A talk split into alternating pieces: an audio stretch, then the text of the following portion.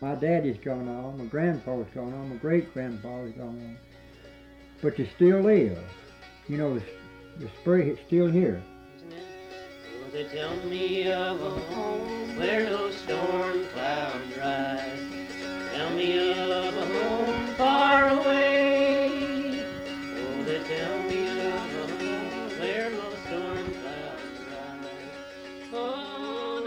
Hey y'all, and welcome back to this week's episode of It Still Lives, the Foxfire podcast.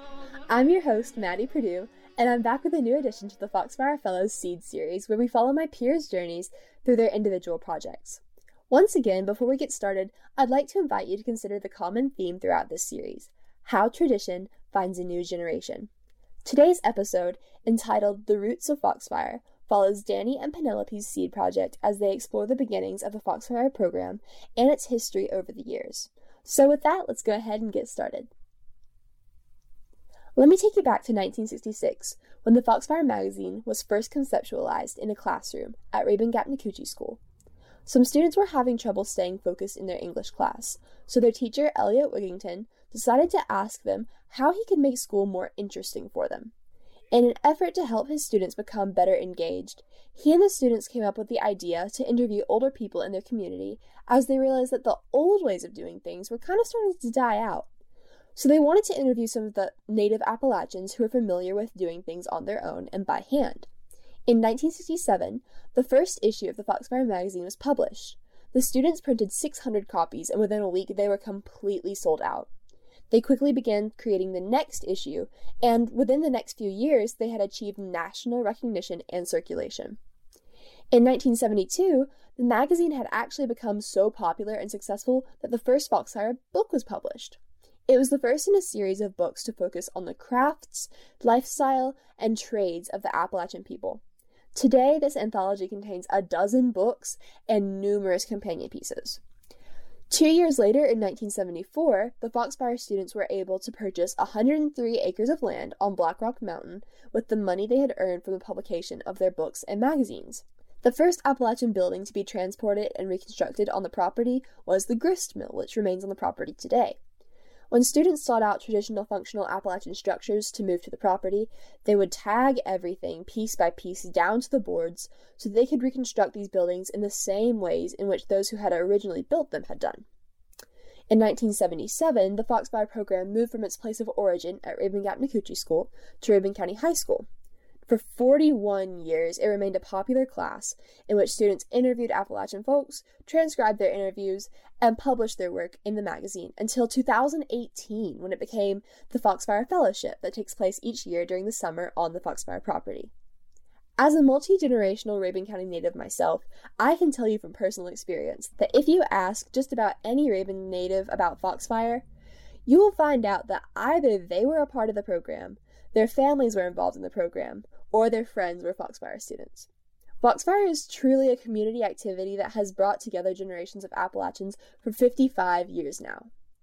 So, after the move from Rabun Gap to Rabun County High School in 1977, in 1985, the program saw the reinvention of technology as typewriters became computers and film became digital audio recordings. These advances helped the students to bring the magazine into the age of technology and to modernize their work, making it both more effective and more accessible. In 2006, Foxfire opened up the Appalachian Heritage Museum to visitors. The museum was, and remains, situated on that land the students purchased all those years ago. With living workshops set up for masters of traditional Appalachian crafts and skills, internships available to high school and college students, and classes available for those interested in further perpetuating mountain culture, Foxfire was able to share a piece of Appalachia with not only just the community, but also with the public. The program began to educate people from around the world as they came to visit the property here in Mountain City, Georgia. In 2016, Foxfire celebrated its 50th anniversary. Over the years, the archive has accumulated about 2,000 hours of audio tapes, more than 100,000 images, and over 20 books that celebrate Southern Appalachian heritage. Even to the present, the program continues to serve the community. Foxfire students have continued to actively preserve Appalachian heritage over the years. Though our methodology has changed, our goal, as always, remains the same. Foxfire strives to preserve the history and heritage of the native Appalachians by acting as a bridge between the past and the present. So now that we've covered the background information regarding their seed project, let's hear from Danny and Penelope themselves. So, before I ask you some other questions about your topic, first I would like to know what are some of your general interests that you're going to be incorporating into your seed projects? Uh, first, Danny? I really enjoy learning about history and just talking with people about their experiences. Awesome. And Penelope? I think living in this area, there's so much history about the culture that can be learned about, and I think that's what I'm really looking forward to. Can you guys explain to me what is your topic and what your project is going to be? So, we really wanted to focus on the students who started Foxfire. We want to share how they went through that process, as well as sh- show how students are currently continuing that legacy. What inspired you to pursue this project?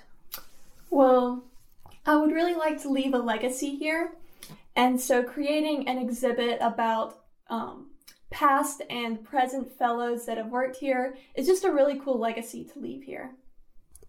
Do you guys have any background knowledge on your topic? I don't really have any. I always knew that students started Foxfire, but I didn't know what the process was like for them or what they really went through, so I wanted to research more of that. So I know this is a big learning experience for both of you guys. So what is it that you're most excited about learning? Just more about this area because I recently moved here, so I wasn't really aware of, you know, just what was here. Mm-hmm. So just learning about and kind of immersing myself in it has just been really cool. What resources and people are you using to do the research for your project? So we're interviewing various people who worked in the early years of Foxfire, and then we're also just researching through the archives, trying to dig up some information that we can add to our exhibit. What are you guys hoping to accomplish as your final result of your project? So, we're working to create um, an exhibit in the bungalow, and it's just going to really, our goal is to inspire other students to get involved with Foxfire and just to learn more about the program. How do y'all hope your project is going to impact others who come to the museum and who visit and who see the end result of your project? I think it will inspire them to see how easy it is to get out in your own county and learn about the culture.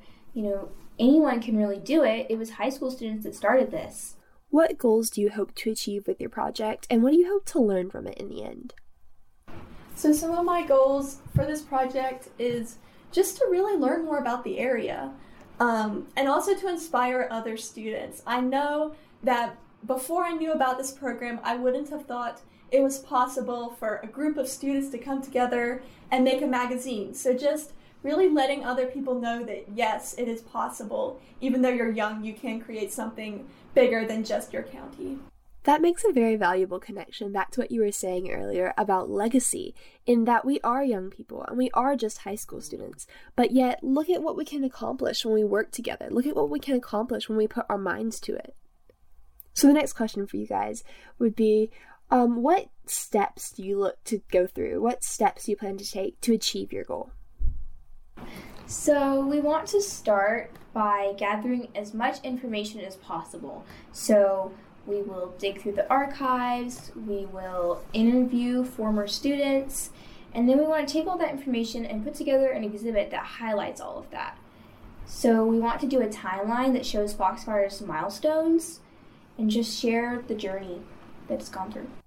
Is there anything that you've learned so far in your research that you think you'd like to share with everyone? I think just how much Foxfire has changed over the yeah. years. Um, it has really grown, you know, from being a Broadway musical to going from magazines to books that are published all over the country. It's really great.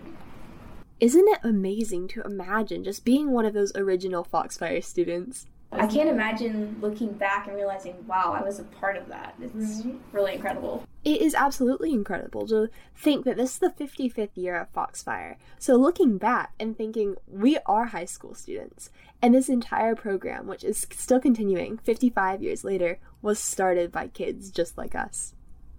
So, what most excites you guys about your seed project? So, it's been really cool talking with some of the older students who had been here and just kind of seeing the program through their eyes. I know that I'm used to using computers and technology, but they were there in a time when they couldn't use most of that stuff. And just hearing it from their perspective is very interesting. Have you heard anything from their perspectives yet that you think is very interesting and you'd like to share? Um, the person that we interviewed today talked about having a whole bunch of pages that they had to put together to make the magazine, just like laying on the floor. Mm-hmm. And I really, that was interesting because we have everything nowadays on a computer and you just scroll through it on your mouse. But seeing everything laid out in front of you, that's pretty cool. What does each of you personally hope to gain from this entire experience? I think just kind of knowing people. Um, I tend to not talk to people, I guess. So just knowing that these people are out there and that I can go talk to them if I want to know something, it's, it's really cool. I'm definitely looking forward to educating people by putting this exhibit up. We can really share what we have learned with other people. I also think it's really great, similar to, similarly to what Danny said, I can work with talking to people through the interviews and just having a conversation with people. What do you hope that others will gain from seeing your finished project? I think just realizing that you can do more than you think you can, coming together with a group of peers or maybe someone older than you and just creating something that can last over the years, I think is a really cool impact. And my last question for y'all what do most people not know about Foxfire and about the start of Foxfire that you think they really do need to know? I think the biggest thing is just know that you can do more than you think you can. I think they just don't realize how hard these high school students worked. They did all of the work. It wasn't the teacher that much, it was all them. And I think they need to realize that they made it work and people just like them can do stuff similar. From a classroom of rowdy students to a community of connected generations, Foxfire has been a vital piece of Rabun County's history for 55 years. Though the program has grown, changed, and evolved over time, it remains true that the roots of Foxfire run deep and the fire for the preservation of history, heritage, and culture still lives within all those who come into contact with the Foxfire program. Thank y'all for listening. I've been Maddie Purdue with It Still Lives, the Foxfire podcast. I'll be back again next week as I continue to follow my peers' journeys through preserving the roots of Southern Appalachian history. Have a great day.